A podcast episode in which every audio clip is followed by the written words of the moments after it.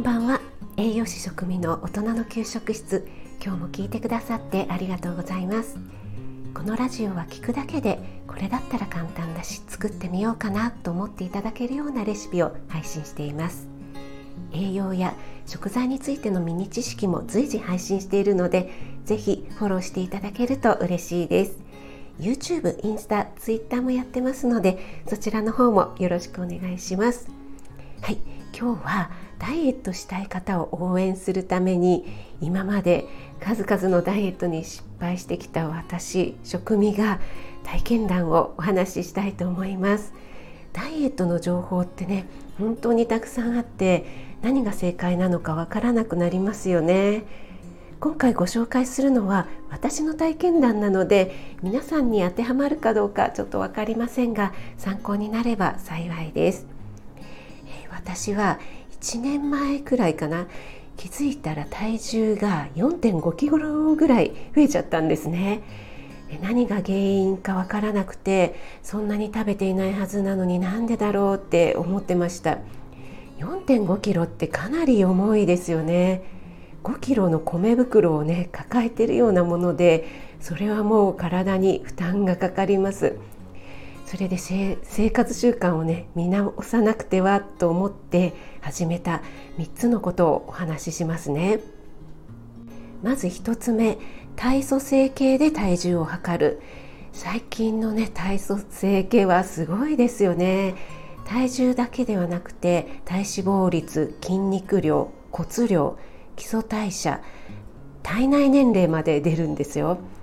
しかもねスマホと連動しているのでちゃんと記録に残るんですよね。これは励みになりますよね。私なんかね単純なので体内年齢がね実年齢より若く表示されるとよしとかってね喜んじゃうんですよね。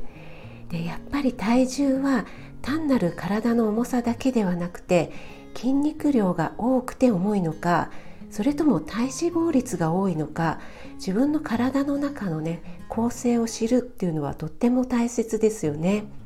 それによってダイエットの方法も変わってきます。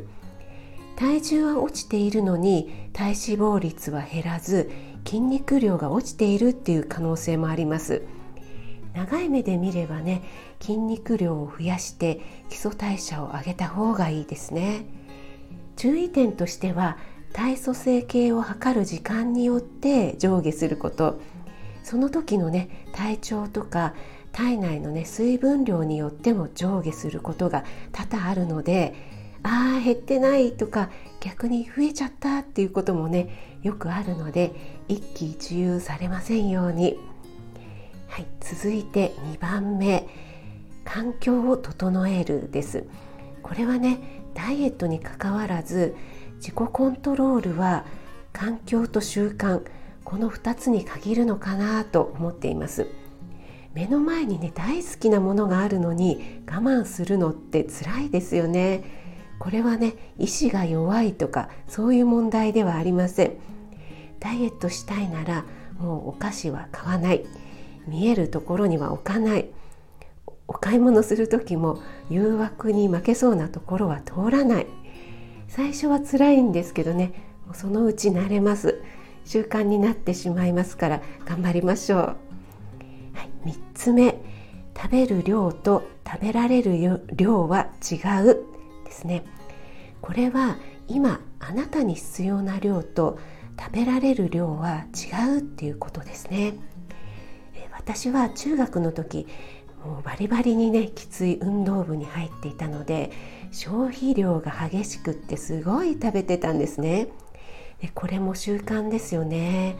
3年になって引退して全然動かなくなったにもかかわらず同じ量を食べてたんですよね。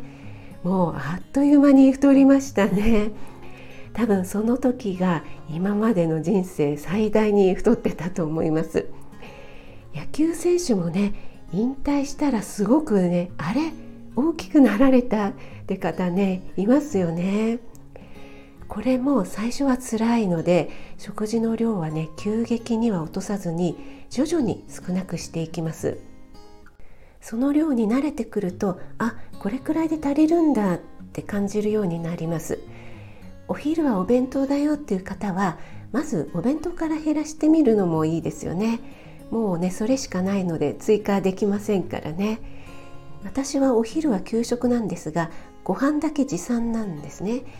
でその持参するご飯を徐々に減らしていって今はだいぶ少なくしてるんですが全然大丈夫になりました。むしろね今まで食べ過ぎてたことがよく分かりました。体重はですねおかげさまで元に戻りました。で67ヶ月かけて少しずつ戻したのでリバウンドもないことを願っています。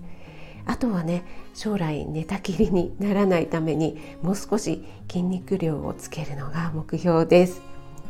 はいいかがでしたでしょうか？私のね体験談3つ。体組成計で体重を測る。環境を整える。食べる量と食べられる量は違うのねお話をさせていただきました。ダイエットしたい方筋肉をつけたい方一緒に頑張りましょう。今日も最後まで聞いてくださってありがとうございました。あなたが美味しく食べて美しく健康になれる第一歩を全力で応援します。少しでも役に立ったなと思ったら気軽にコメント入れてくださいね。いいねだけでも押していただけると嬉しいです。栄養士食味がお届けいたしました。それではまた。Have a nice dinner